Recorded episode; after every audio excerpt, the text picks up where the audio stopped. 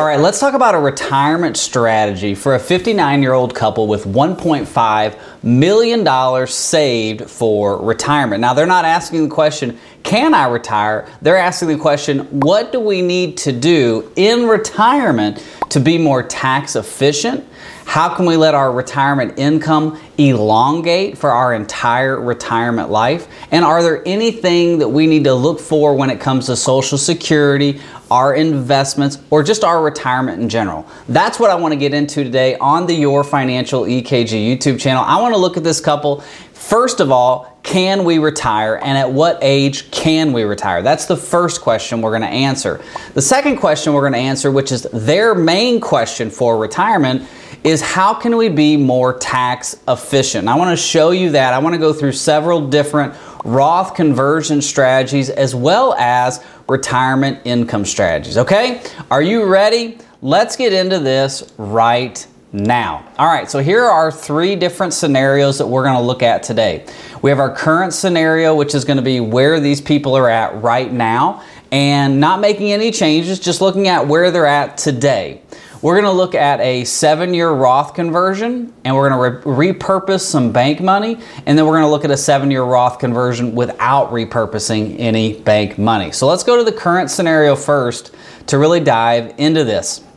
So here we go. We got John and we've got Cindy. John is a pilot and Cindy is a homemaker. John's 60 years old, so he just turned 60. Cindy is 55 years old. Now, their current gross monthly salary John makes about $15,000 a month as a pilot. Now, Cindy's a homemaker, so there's no salary there, and we also have her as retired. Now, the first thing I always like to look at anytime we're doing a retirement strategy is what about Social Security? When does it make the most sense for them to take Social Security? So for John and Cindy, I have them both taking Social Security at 67. Now that's their full retirement age. If you were born after 1960, 67 is your full retirement age for Social Security. What that means is you would get 100% of your promised Social Security benefit at age 67. If you take it earlier, if you take it at 62 or at 63 or 64, you're going to get a reduced benefit. Now, if you take it at 62, you'll get 70% of your full retirement retirement benefit. If you take it at 67, you'll get 100% of your promised full retirement benefit. And if you wait till 70, you'll actually get 124% of your full retirement benefit. Now, we're going to look at taking it 67 for them just because of their expenses. And we'll get into all that and I'll show you how that works. So, Cindy, we're going to take it 67. Now, Cindy's going to take a spousal benefit. So, Cindy's been a homemaker for most of her life. She raised their boys, they homeschooled, so she was not really out in the workforce at all. So, her Social Security right now, if she were to take her primary benefit, is only about $500 a month. So, we want to look at taking a spousal benefit. Now, she is 55 and John is 60. In order for her to take a spousal benefit, she has to be either 62 or 67, or somewhere in between 62 and 67. And John has to be taking Social Security. He has to be collecting in order for her to collect a spousal benefit. And she'll collect either 32% or 50% depending on when she decides to claim Social Security. So we're going to have her claiming spousal benefits at 67, which means she's going to get 50% of John's benefit as long as he's claiming Social Security. So we have John claiming at 67 as well. He's going to get $2,860 at 67, and she's going to get half of that, which is $1,430, which she's going to get five years later because she is five years younger than John. Now, there's not any pensions, so we don't have any pensions to factor in in this plan. From an asset standpoint, it's really simple. They've got three major assets. We've got about $1.4 million in a 401k, of which John is adding $3,404 per month with the company match. He has a brokerage account for $25,000 where he owns some stocks and some ETFs like Tesla and things that he just enjoys. And then they've got $100,000 in the bank, of which they're adding $5,000 per month. So they've got $100,000 in the bank they're adding about $5,000 a month to that. Okay, now they've been doing that. Once he retires, that's going to actually stop. In protected assets, they have their home, and it's worth about $650,000 and they do not have a mortgage. So they have $650,000 home with no mortgage. Okay? So now, the money that's in the market right now, if we look at their risk classification, okay, we've got about 93% of their money at risk. That's the 401k and that managed taxable brokerage account that John has. And what I mean by at risk is there is a risk that this money could go down based on market fluctuations, right? So if we're invested in the market, nine times out of 10, we're going to be invested in vehicles that can go down. Now, if you own treasury bonds or a brokered CD or something like that within the market, obviously treasury bonds or treasury bills are backed by the full faith and credit of the United States government, so there's not an issue there. But for John and Cindy, they don't own any T bills. They don't own any T bonds. Everything is at risk. So they've got about 93% of their money at risk, and they've got about 6%, which is low risk, which is the $100,000 that's sitting in the bank. From a tax standpoint, this is where they're, they're really concerned. Their current tax classification is 91%, almost 92% of their money is tax qualified, meaning it's pre tax. So when they go to pull this money out for retirement income, dollar for dollar is going to show up as ordinary income on their tax return. And taxes right now are very low, but taxes are going to go up. So if you look at the current tax code, it's very low, but in 2025, that tax code is going to change. And we're going to look at adjusting the tax code here in a little bit, but we've got to be aware that taxes will not stay this low forever.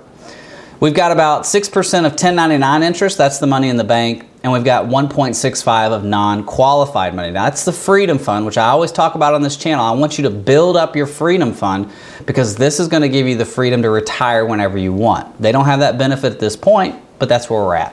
So if we look at their portfolio, we've got $1.5 million in spendable assets. We've got about $650,000 in protected assets, so our total portfolio value is $2.1 million and they're putting in $8,404 per month. Again, when they retire, that's going to end. So that's going to end very, very soon. Okay? Now, the portfolio weighted average, 5.67%. That's what the money is getting in the market. Now, remember, the stock market's averaged 8% with inflation since 1950, but we're always going to go behind that when it comes to rate of return because we want to be more conservative. So, what I've done is we've given a 6% rate of return before retirement, meaning everything that they have before they retire, all their assets are going to earn 6%. After retirement, it's also going to earn 6%, but we're going to have a future rate change. In 2033, so from about 10 years from now, okay, this is the year 2023. 10 years from now, we're going to back off of being as aggressive and we're going to go to a 4% rate of return. So we're going to do a 6% rate of re- return until we retire, 6% after we retire. 10 years later, we're going to back off to a 4% rate of return. And we'll get into the market analysis on this here in just a second. Money in the bank, we're just going to do 1%. I don't know what the future rates are going to be for the bank. Hopefully, they're better than 1%. Hopefully, they're in the 4 and 5s but I can't, I, you know, I can't predict that. So I can at least say with the market, I have some history to back up where we can go. Okay? So we're going to save that. So now let's go to expenses. So their current monthly expenses are $7,000 per month. So they have a high expenses. They live in a high cost area of Florida. So those are pretty normal expenses with property taxes and insurances and things like that. They are a couple, so their expenses are higher as a couple. They don't have a mortgage, so that's not in there, which is thank which is a good thing. But just because of where they live, it is a little bit more expensive to to live, and their their costs are uh, showing that. We're going to give inflation of 3.27 percent for that $7,000 per year. Now, if we really want to dig into their expenses, we can also do an advanced expense plan at any time. Now, we haven't done it with this couple, but what this allows us to do is if anything in their life is going to change, maybe their food cost is like $500 a month, but they think that's going to end because they're not going to go out to eat as much in retirement. You know, John's on the road a lot as a pilot, so he eats out a lot more. So maybe when he's home and retired, he won't eat out as much, so we can bring that cost down. But for this plan, we're not doing that. We're just showing the regular expenses. Now, cash flows, we don't have any kind of specified cash flows at this point. This is where we're going to throw in the Roth conversions, any kind of travel plans, things like that. This is just our current scenario. We're going to stay where we're at right now. Okay, taxes. This is where they're really concerned. Now, in Florida, we don't have a state tax. God bless Florida. And so we really only have to worry about the federal tax. That's really where they are concerned. So currently, in the year 2023, their projected federal rate is 11.7%. Now, remember, John's salary is $190,000. We've got $40,000 in qualified contributions. That's what's going into the 401k. Got about $1,000 in 1099 interest. So our gross income is $150,000. Now, here's the number I want you to focus on. This deduction right here, 27,700. That's a married filing jointly deduction. That is a very high standard deduction. If you take this back to when Obama was president, that standard deduction for married is half of that. And so that's really what I'm anticipating going forward is taxes are going to go up maybe not as much as you know Bernie Sanders wants, but I think they're going to lower deductions which will increase revenue and they won't have to raise the brackets as much. Now, I'm not being political, I'm just kind of talking to you as I would talk to a friend.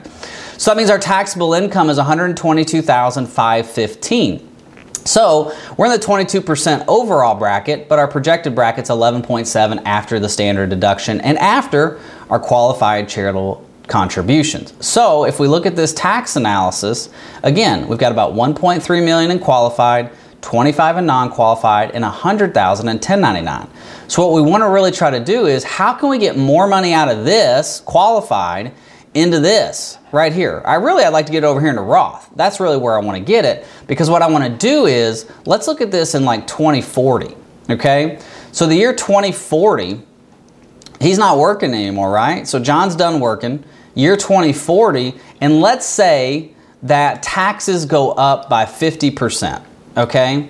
So that means the 10% bracket goes to 15, the 12 goes to 18, the 22 goes to 33, the 24 goes to 36, and the 32 goes to 48. Okay? So let's just assume taxes go up half. Now, we're, he's basically in the same level of income that he was when he was working. Okay, so now we're 2040, right? So we're 17 years from now. So he's 77, same area where he was when he's working and his projected federal rate's 18.57. So we've jumped 7%. So that's where their concern is. Taxes are going to go up. What are we going to do about it? And so that's where we're going to look at making some adjustments. So let's keep it as is for now. So let's go to retirement because this is the big question can I retire? So if we just look at this bird's eye view up here, retirement funds analysis, basically at 93 and 88, they're out of money. Okay, which is, you know, that's a pretty good scenario. 93 and 88, I feel pretty comfortable with that. I would like it to get to 100 for both of them, but right now, I feel pretty good about where they're at. Now, rate of return needed to avoid a shortfall is 6.25. Remember what we're running this at, like 5.7%, right? So all we got to do from an investment standpoint is get just a slight bit more of rate of return and this is going to last forever. Okay, so 5.7 to 6.25 is all we need rate of return rise And remember, asset wise, we've got $100,000 sitting here in the bank earning nothing. What if we take that $100,000 and put it into play and get some interest on it? Then we're actually pushing those years out even more. Okay, so we know we need to work a little bit on the retirement income strategy, but let's focus on taxes because taxes are where they're really concerned. So let's go back to scenarios. And the first scenario I want to look at from, from tax standpoint is the seven-year Roth conversion. Okay, I just want to look at Roth. Remember, here's that repurposing bank money. We're going to talk about that. But let's just look at the Roth conversion for a second. All right, so here is the current scenario with the seven year Roth conversions. Now remember, everything else is going to stay the same. John's going to retire in two years at 62. Now, when we were putting this video together, he was 59. He had a birthday, so he's 60. So he's going to retire in two years at 62. He's currently making $190,000, so nothing's changing. His Social Security is 67 is where we're going to take it. Spousal benefit for his wife, and we're going to take the primary benefit for John. So let's look at the Roth conversions. That's the main thing. Because remember, if you remember his assets right now, he's got 93% of his assets are at risk, meaning they're in the market, and 91% of his assets are qualified. That means that there's going to be taxes owed on that money when it comes out. But John's main concern is what are taxes going to be in the future, okay? Now, The benefit that John has is he has a very large 401k balance. He's got $1.3 million in his 401k. He's maxing it out basically every year. So he's got a large 401k balance. That's not a bad thing. He kind of looks at it as a bad thing because of all the taxes he's going to have to pay. Remember, that's not all his money. $1.3 million is not all his. About 80% of that is his. 20% of that is Uncle Sam's, which is why we want to look at doing Roth conversions. We're not going to be able to settle the entire tax issue unless John and Cindy want to take a huge tax hit up front. And they don't want to do that. So when we're doing Roth conversion strategies, we need to be smart we need to say, okay, what makes the most sense for right now? And what's our tipping point at how much in taxes we want to pay today to alleviate the tax risk in the future? Because I'm a big proponent of Roth conversions, but I'm not a proponent of saying, well, let's convert all a million dollars today, pay a ton of taxes, because unless you have the cash available to do that or the cash flow to pay the taxes, you've got to find some money somewhere to pay those taxes. You don't want to do it out of your IRA, especially when you do the conversion, because that causes more taxable income. It's a penalty if you're under age 59 and a half. So we really want to look at this and say, okay, John and Cindy, maybe we can't alleviate all your tax burden, but maybe we can do a bunch. All right, so let's look at this. So we have two more Roth conversion accounts we're going to add in there. So here's our cash flows. So we're doing a Roth conversion, meaning we're moving money from IRA to Roth IRA. Now, with a Roth conversion, you have a five year rule. And the five year rule on Roth conversions says that you have to wait five years before you use that money for retirement income for each individual conversion. So if you do a Roth conversion in the year 2023, you got to wait to the year 2028 before you can use that for retirement income. 2024, 2029. It's not like a Roth contribution, it's a Roth conversion. There's a five year window on every conversion, no matter how old you are 30 years old or 80 years old, you got a five year window. So, we're going to do a seven year Roth conversion. So, from 2023 to 2029, we're going to do seven years of a Roth conversion from IRA to Roth IRA. He's got to wait five years before he can touch this 2023 one another five years on 2024, another five years on 2025, and so on and so forth. So, what we do when it comes to the Roth or when it comes to the retirement income is we adjust the withdrawal order. So, we want to take our Roth conversion accounts for retirement income and make them the backbone of his retirement income, meaning this is going to be the last thing we touch. The first thing is going to be the 401k then the brokerage account, and then the Roth conversion accounts are going to come up here before the bank. We're going to adjust that later on down the line as we do reviews. But we want to make sure we do not touch those Roth IRAs within the five years, or we're going to pay a penalty on that money. So we've got to always be cognizant of that. So if you look, here we go.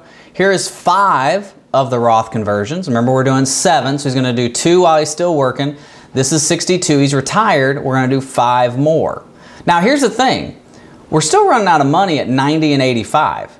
It was from the last scenario 93 and 88. Okay, so we lost three years of retirement income by doing the conversions. Why is that? Because he had to pay taxes up front. We lost tax dollars, cash flow, money that was being invested up front for the Roth conversion. So when we look at this, this scenario is incomplete. Yes, we are helping John alleviate one of his concerns, which is taxes.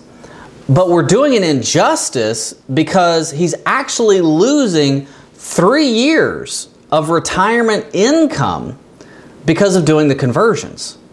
So sometimes it's not as simple as reading a Forbes article that says, do all your conversions, because you got to put the numbers in. That's why you need a financial EKG. That's why you need to look at this and say, okay, how do I make this work but what's in the best interest of me and my spouse and my partner and my kids and, and my family?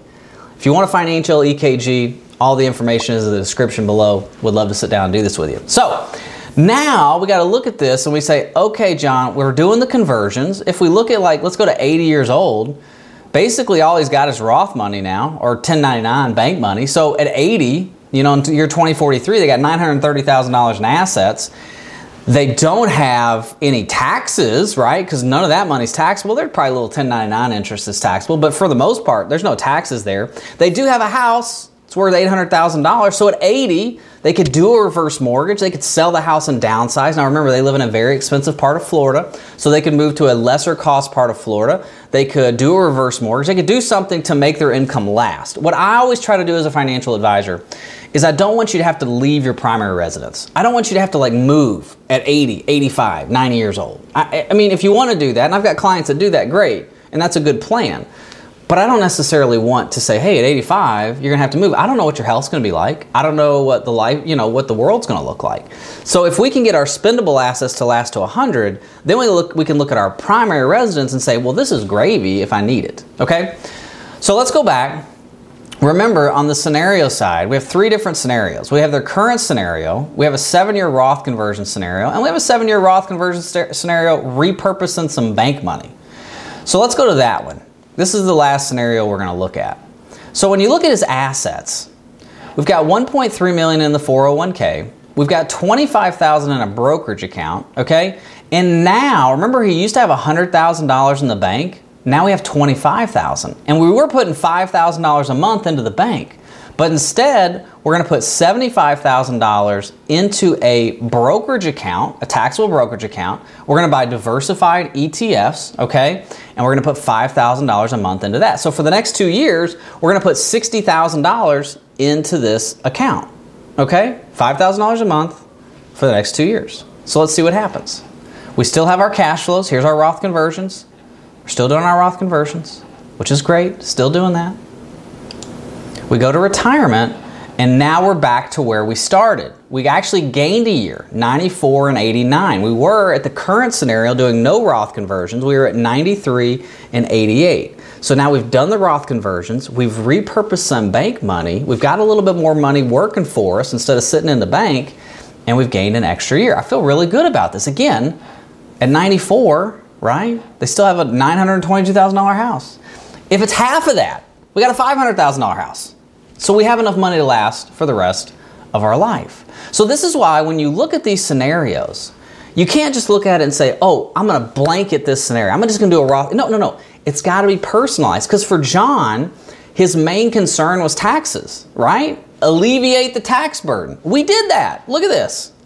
We go to 80, right? We actually have more money here at 80 than we did in the last scenario, but we've got $837,000 worth of Roth money.